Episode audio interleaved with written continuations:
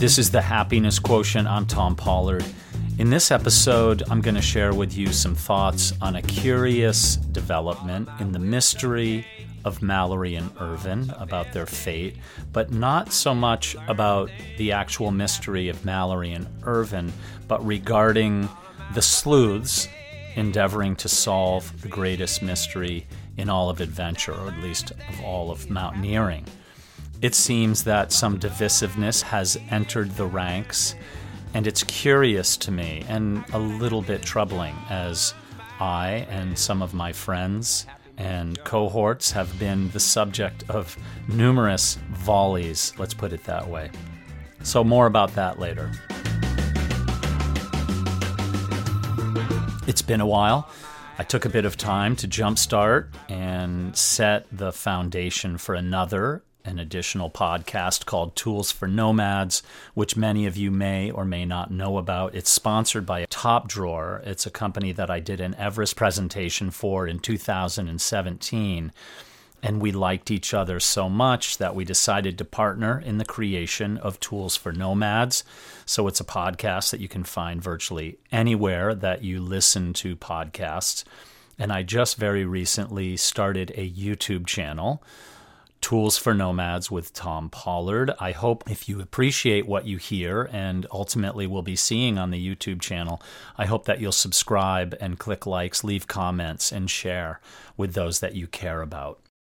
I wanted to share with you a short episode that I recorded last week on the anniversary of my father's birthday.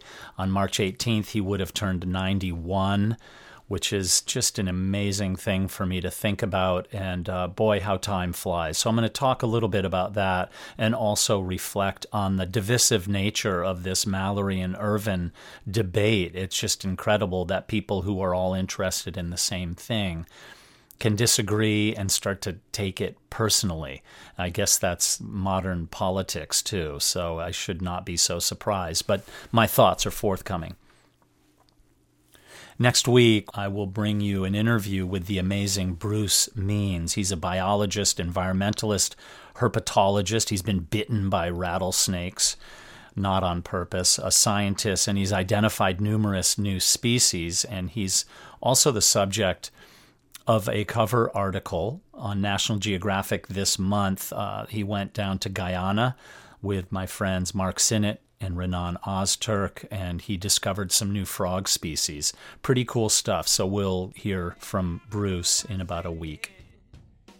All right, so today, an off the cuff recording about my father's birthday anniversary and an observation, curious development that is taking place around the mystery of Mallory and Irvine and not about their fate, unfortunately, but about people who seem to disagree with various theories, and it's taken a personal turn.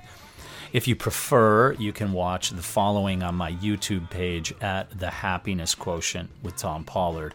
Okay, here it is from March 18th. Enjoy.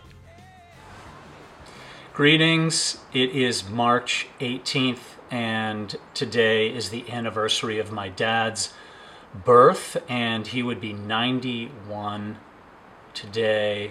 Every time this year on my dad, his, and also on my mom's birthday, and on my brother's, who uh, another person that I've lost, I think, wow, 91 years ago today, a little baby boy was born, and he was the apple of his mother's eye, and all the hopes and dreams of a beautiful life awaited him with a family that adored him. And he grew up a happy little boy and so loved and cherished. These are things that my dad shared with me over the years. And 91 years later, when I was a little kid, 91 years seemed like a long, long time, but it's the blink of an eye. And now my dad has been gone for 16 or 17 years now. Uh, he died when he was 73 years old, which is way too young. But I had him, so I knew him. I had a great relationship with him, and I felt like any things that we needed to work out as a son growing up with a dad we had worked out but I, the only thing that kind of nags at me from time to time is that my dad isn't around so that my sons could get to know him even remotely in the way that I knew him and so I have to tell stories which is uh, their mom is pretty funny about that. Here's another story from dad about his dad. But yeah, that's the way you you cherish a loved one from the past and how you carry on his or her tradition.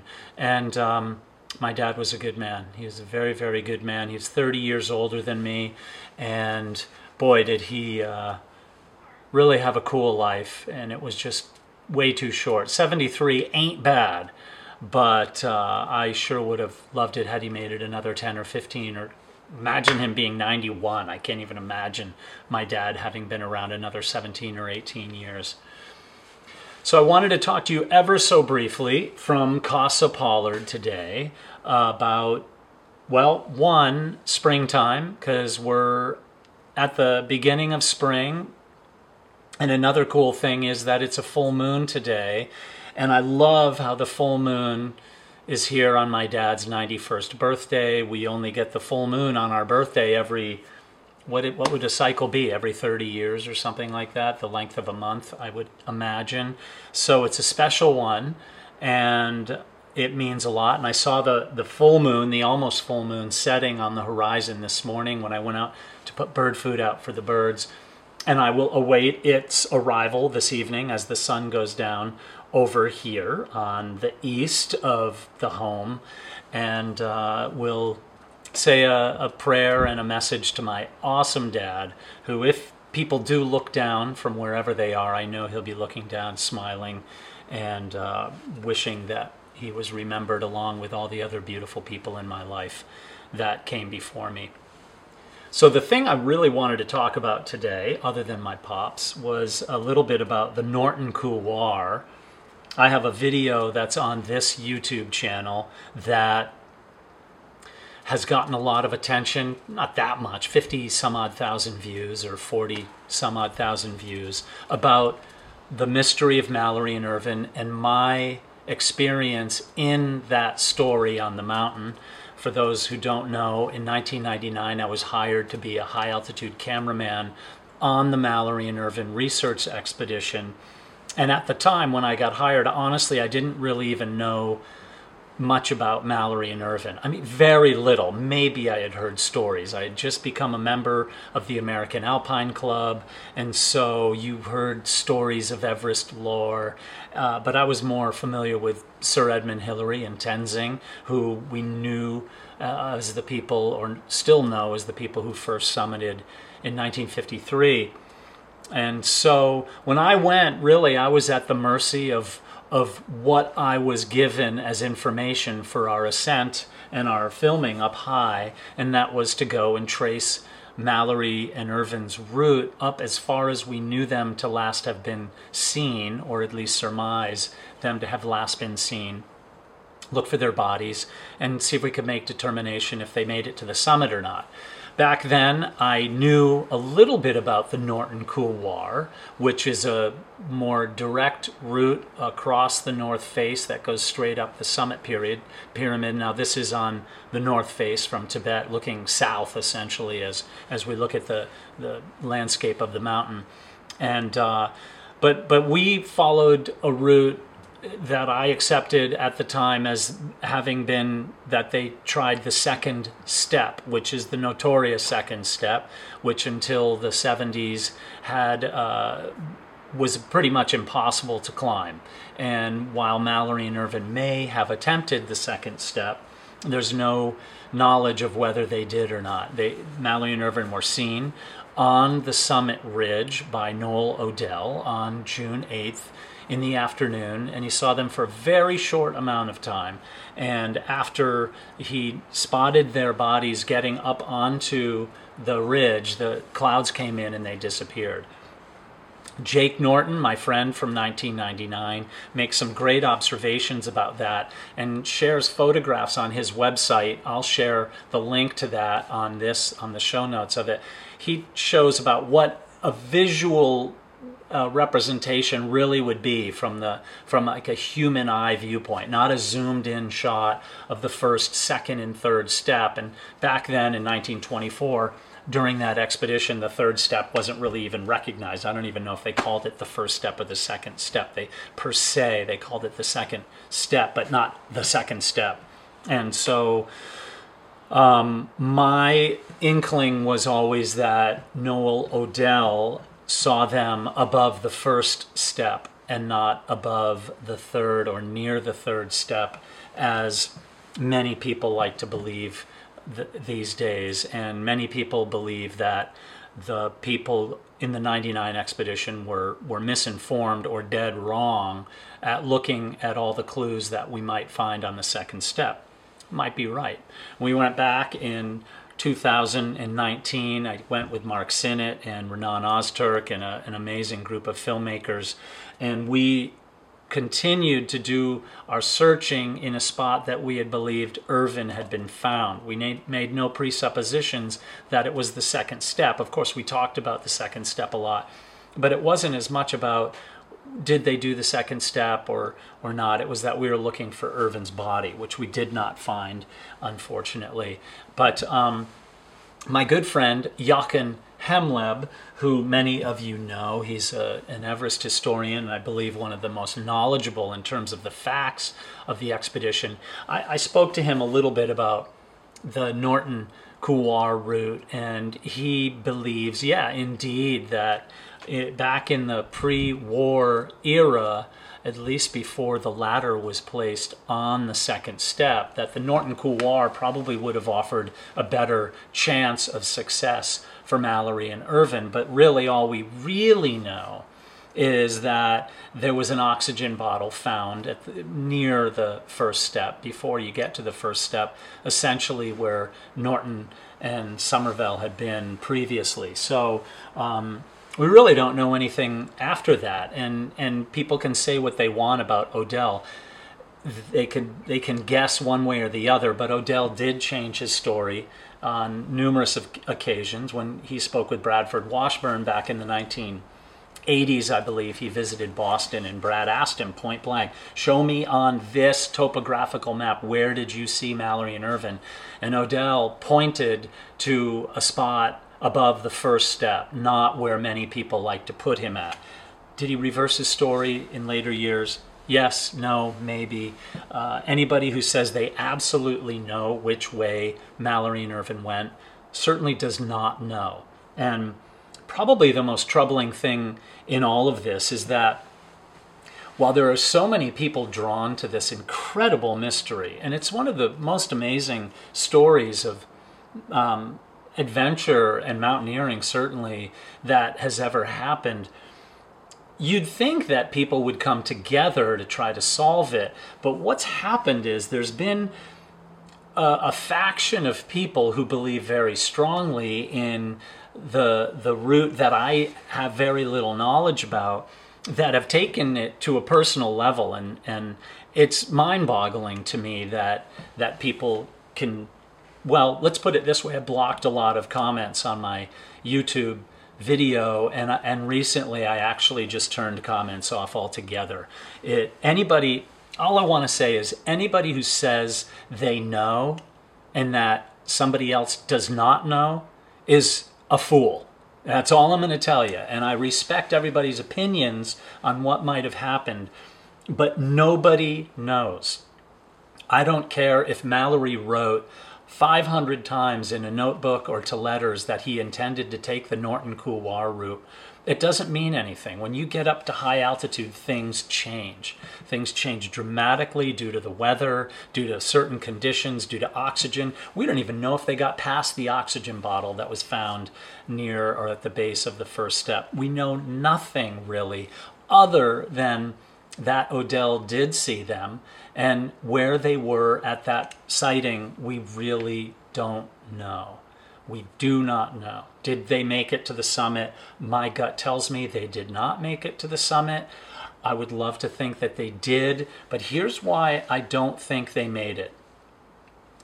The position of Mallory's body was a very long distance east of even the first and second step, or of the second step at least, you know, kind of the fall line, and east of where Irvine's ice axe was found in 1939.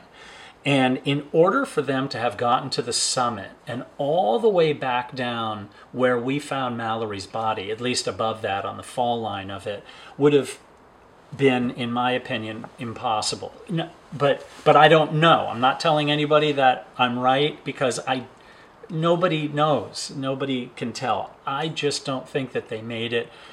I looked at Mallory's face. His his face was in good condition, other than the hole over his eye, which I I have a couple of ideas on that, and I'll talk about that in another video sometime. His fingers were frostbitten, his hands were, but his toes were in very very good shape. So, what this really is about is that we don't know. Nobody knows. Nobody knows a thing about it. This is a mystery that will probably endure forever unless the camera is found. And now the whole thing about pebbles in the pocket. I thoroughly checked every single pocket on the front of Mallory's body. There was nothing in his pocket that would say, here's a pebble or here's a rock. Because believe me, we took everything out of that by and took care to not lose anything that was in his pocket. I re- the, one of the reasons that I can tell you for sure that we got everything out is when I took his watch out of his pocket, the crystal was gone. There was no broken crystal. The crystal was gone 100% entirely. There were no shards or anything. So, which surmised to to come to the belief that the watch crystal was broken. Then Mallory took it off, put it in his pocket at that time. So, in looking through his pocket, I did not find even a, a, tiny shard of crystal. And believe me, I looked really thoroughly at the time, and we kept absolutely everything, with the exception that the hour hand of the watch fell off and it was lost. It was in a Ziploc baggie with uh, Andy Politz and I were up at Camp 5 at about 26,000 feet, and somehow that little hour hand got away from us. We do have one photograph of it with the hour hand on it. But uh, yeah, the mystery endures. So if anybody tells you they know, they don't. And if anybody tells you that the other people for thinking differently are a fool, well, you know how I feel about that. I, I have a respect for everybody's opinion on this. Um, the only place where I start to get off the tracks and get off the train and stop communicating with people is when they start to accuse others and and kind of take it to a personal level. I'm just not interested in that. This is a mystery that we can all come together in. And uh, don't we need a little more togetherness in this world, given what's going on with Russia and the Ukraine? Uh, my my love and blessings go out to all those people of all those countries, and um, you know so maybe we could take a hint from that and and bring it together as a community and try to solve the mystery or at least have a discussion about the mystery as a you know decent people and and respectful caring people. So.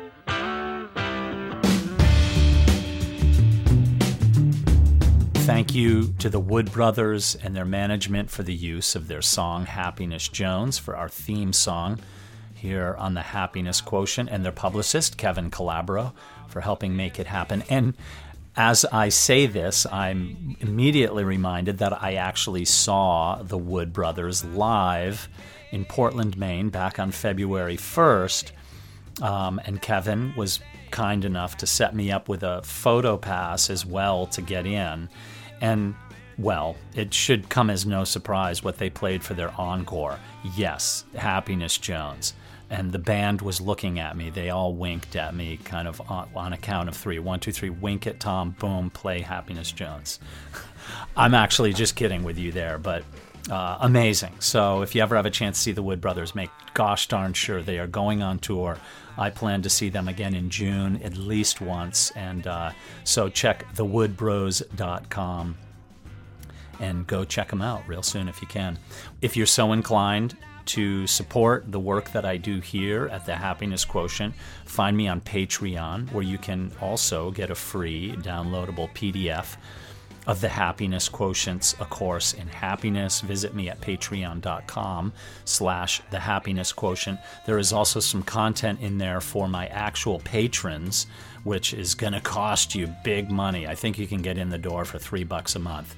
There are some patrons out there interested in that, so go check it out and let me know what you think. And then also for more information about me or to inquire about personal coaching, public speaking, in person or virtually, please visit eyesopenproductions.com. Write me anytime at thom.dharma.pollard at gmail. And then wherever you are listening or watching, please subscribe, leave a comment, leave a review, give me five stars, and share the happiness quotient with people that you care about. Thanks for visiting the happiness quotient. I will see you all real soon.